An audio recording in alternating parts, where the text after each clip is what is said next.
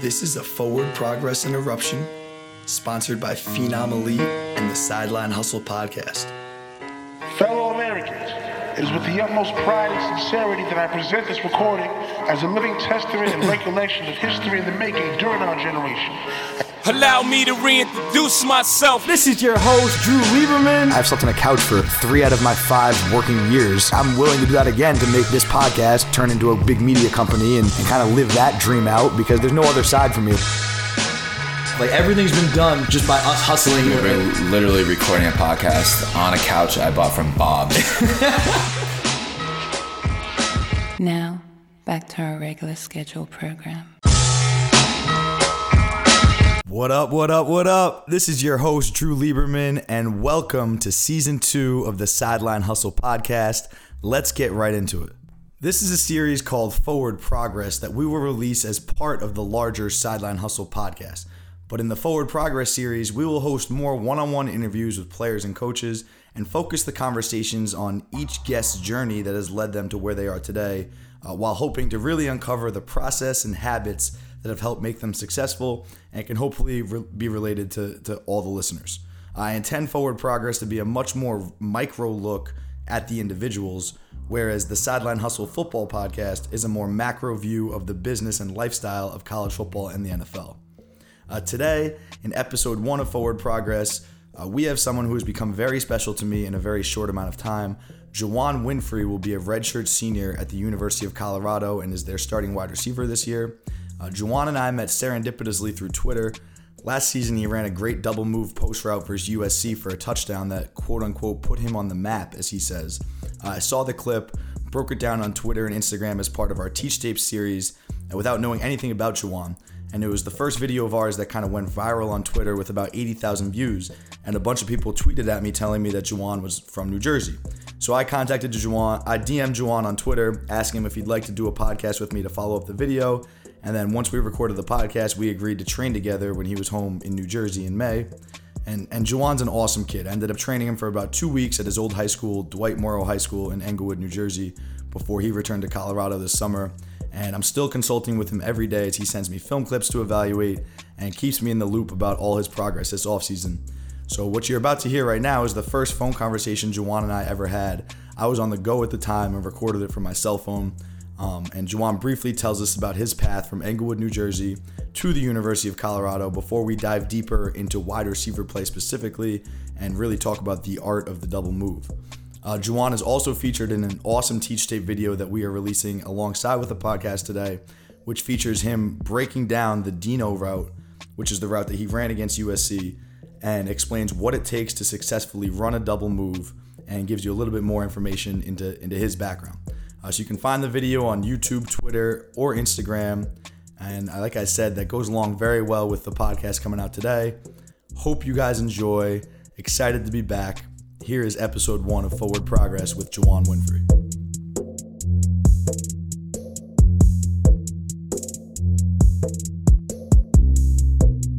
Yo, you hear me? Yep. No, so I'm excited we're talking, man, finally.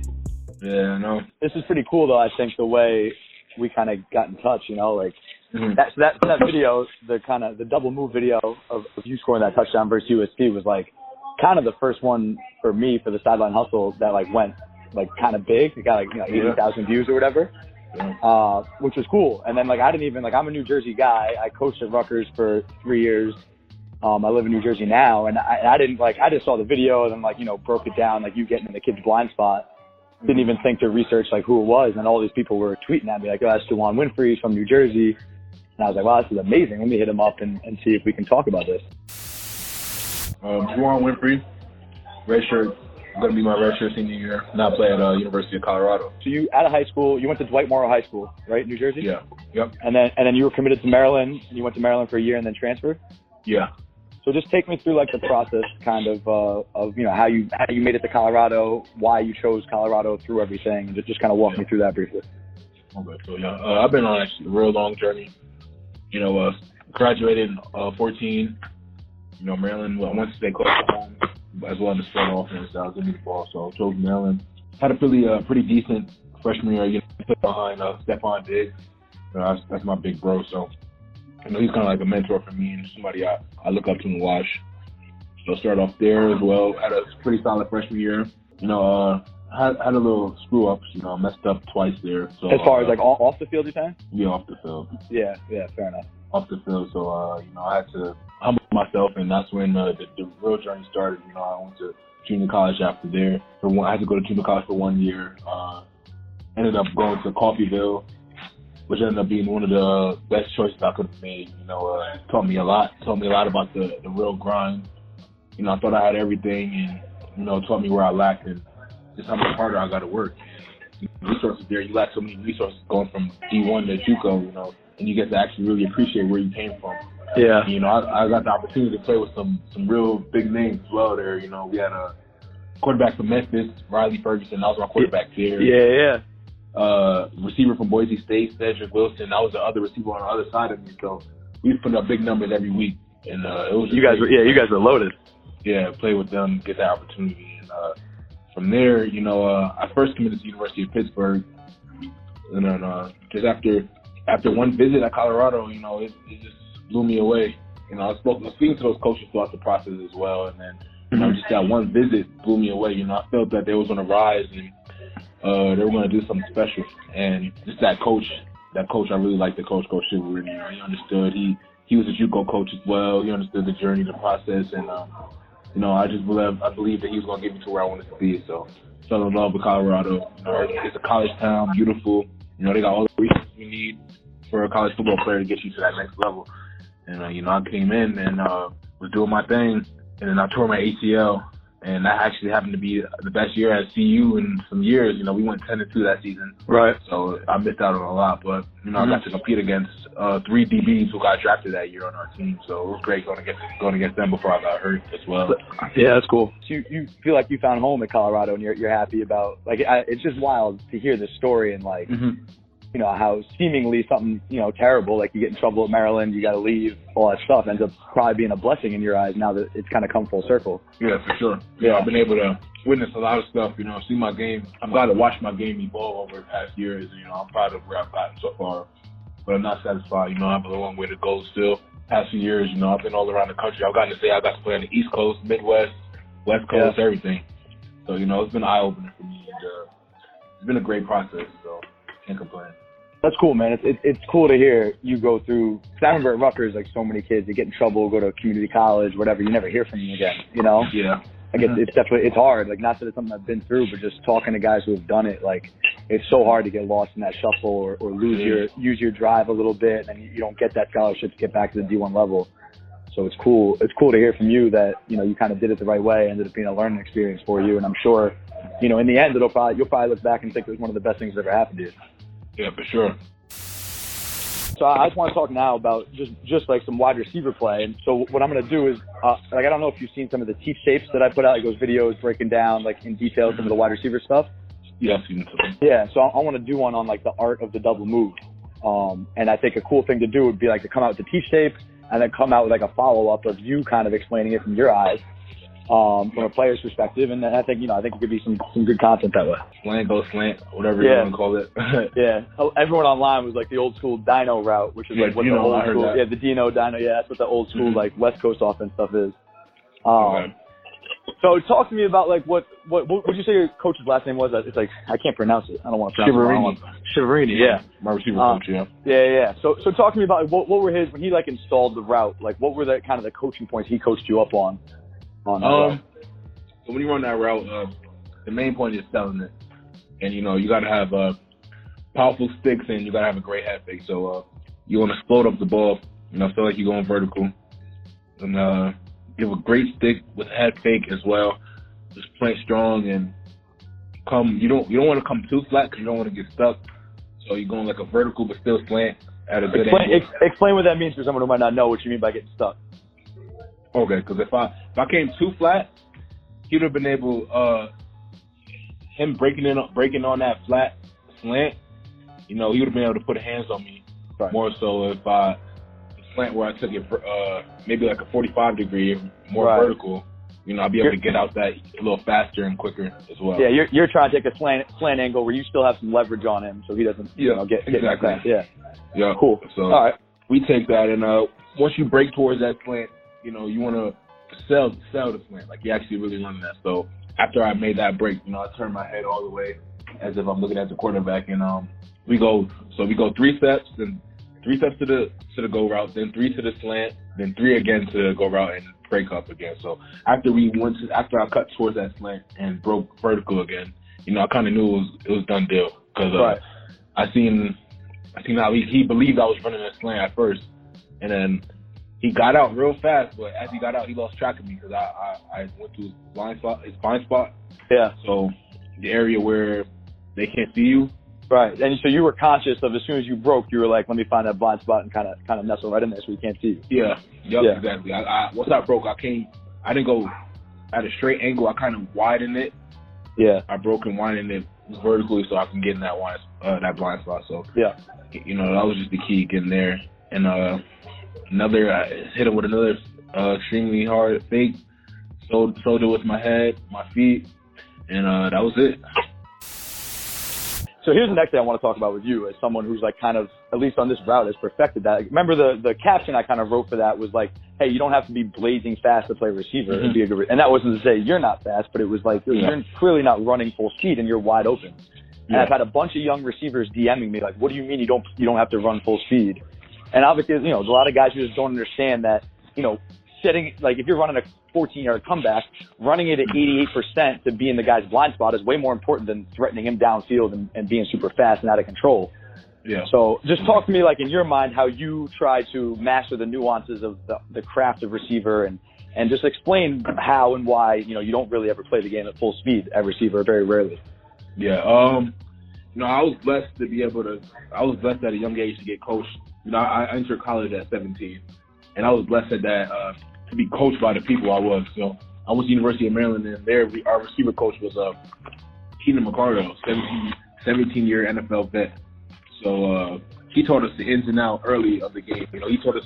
He told us he's to coach us like uh, he coaches his NFL because he first came from the NFL. He's coaching the NFL as well. So that's where he just got off from his last job, uh, receiver coaching job. I forgot what team, but you know, he told us he's going to teach us and coaches how he he teaches them. So, you know, from a young age, I was learning the in and outs to receiver, standing, in, you know, the head fake, staying low, shoulder over toes, all that stuff. And um, you know, speed, change of speed is uh one of the big things I learned as well, especially with him and um, you know, a couple workouts with uh just some mentors and big people such as uh Mohamed Sanu, Stefon, get along. They taught me um basically it's all about deceptiveness and um coming off the ball coming off the ball is the the most important thing. So you can't come off running a, a route fifty percent, eighty percent uh percent, you know, you gotta come off real strong and come off sell it that you're going vertical at, at first, you know. Right. Come off come off super fast and then after you, you know, you get to about eight, seven yards, that's when you start to go into coast mode, but you're still not in not in super slow mode, but you know, you Right. still you want to be fast enough where you can get in and out of your breaks Mm. Super fast, but still not super fast where you're out of control, you know. Right. So that was just the main part, you know, being able to change speeds from taking off fast to, to getting close range, and that's it right there. And I just think it's something that I've found as a receivers coach. Like I've coached, uh, one of the greatest experiences of my life was I've been able to coach D3 ball the last two years. Um, and it was at my alma mater. So it was very personal to me. I enjoyed being there, but it was just great for me to come from D1 and come back down to D3 because it made me a better coach because you have to teach more at the D3 level, Yeah, you know, and like, Mhm. and so, so that was great, man. Cause, and it was cool. Like these kids, similar to the guys that are hitting me up on Twitter, like they really didn't understand and no one had ever taught them that it's not necessary to run as fast as you can. And your 40 time at receiver is so overrated because the nuances, like think about how many fast guys get drafted early and never make it in the NFL. Mm-hmm. You know, the nuances of your craft, understanding how to attack leverage, how to beat certain certain defenses and certain coverages, like that's what's way more important. Um, and it, it's been a cool process, kind of teaching people that. Is there anything you do like drill wise to work on? Like, like what do you, what are the thing? Like, if you were going to work out, and let's say you were running your own workout, you know, what are the things you work on a, on a daily basis from a receiver aspect?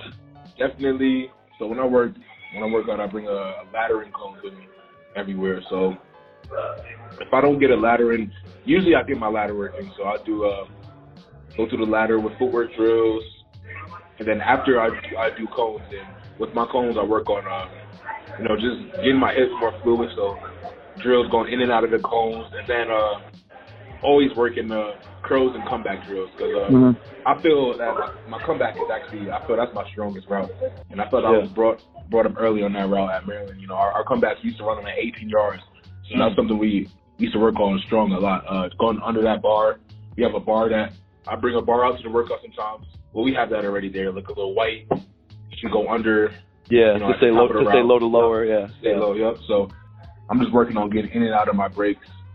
You know, doing uh, setting up square drills, put the cones in the rectangle, and uh, just doing a whole bunch of stuff where I'm working on getting in and out of my breaks. And you know, what I'm really starting to work on now more is um, high pointing balls because uh, thought that was one of the things I.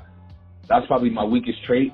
You know, coming down with uh, Like the combat, the the combat catches. Yeah, the, the yeah, competitive 50, 50 balls. 50 yeah. 50 balls. Yeah, that's probably Yeah. uh, you know, I'm more of a route runner. Right. You know, I like to get open and catch it easy from that point.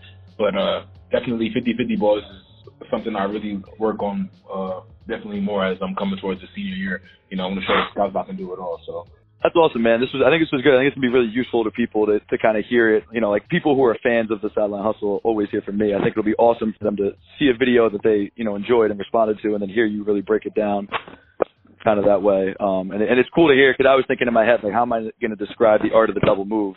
And committing to the to the sticks and selling the sticks was the first thing you said. Like to me, that's the whole key to it. You know, yeah, is is just like really fig- like you have to be an actor almost in in, in a way and really sell that. I uh I appreciate your time. Definitely hit me when you're in New Jersey. As far as sideline hustle goes, like, like I said, I started this a year ago after I left Rutgers, and we're just really trying to tell like the true story of college football, not the stuff you hear on the media, but like here's here's the story of a kid who went to Maryland and then went to a junior college and now is at Colorado. You know what I mean? Like kind of like the everyday story, not the not the Baker Mayfield story that one percent of people live. Like the the more common, like here's what everyday life is like as a young coach or as a as a young player in college football. So let's definitely get together next weekend. I think that'd be great. All right, got you. All right, bro. I really appreciate you, Juwann. I will. Uh, I'll talk to you soon, man.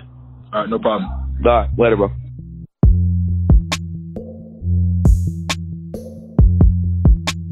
And that's a wrap. Thank you for tuning in to the first ever episode of Forward Progress. Season two of the Sideline Hustle podcast is officially underway. Episode 19 of the Sideline Hustle football podcast comes out on Monday, where we will cover the off-season life for players and coaches. Everything from preparing for the NFL draft with combines and pro days, different off-season training regimens that guys put themselves through, and Coach Friesian dives deep into his recruiting philosophies as we attempt to, to update you guys on everything that's been happening in the football world since last season ended. Uh, if you haven't heard the season two kickoff episode, WRU has officially moved to New Jersey, which means that we are offering skills training in the art of route running for wide receivers, tight ends, running backs, and defensive backs, as well as Division One caliber film study for, for all positions. Uh, Gary Nova has started a brand called IQB, where he's training and mentoring young quarterbacks, and I'm training route runners and defensive backs, again, wide receivers, tight ends, running backs, DBs throughout New Jersey. So DM us on Twitter or Instagram at Sideline Hustle for more information. Uh, make sure to check out our Teach Tape series, which is released once a day through those channels and has continued to grow and, and really garner a, a really positive response from everybody. Uh, social media has been a really powerful tool that has allowed us to educate players, coaches, and fans throughout the entire country about the game of football. So, so make sure you check that out, and that'll give you a preview into the insight and, and training that we're offering. Also, go get yourself a Sideline Hustle t shirt and support the movement if you haven't already. All of our content and gear can be found on the sidelinehustle.com. Thank you guys so much for joining us. It's great to be back, and I will see you again on Monday. Promise I won't cry over spilled milk. Give me a paper towel, give me another volume, give me another hour or two. Hour with you.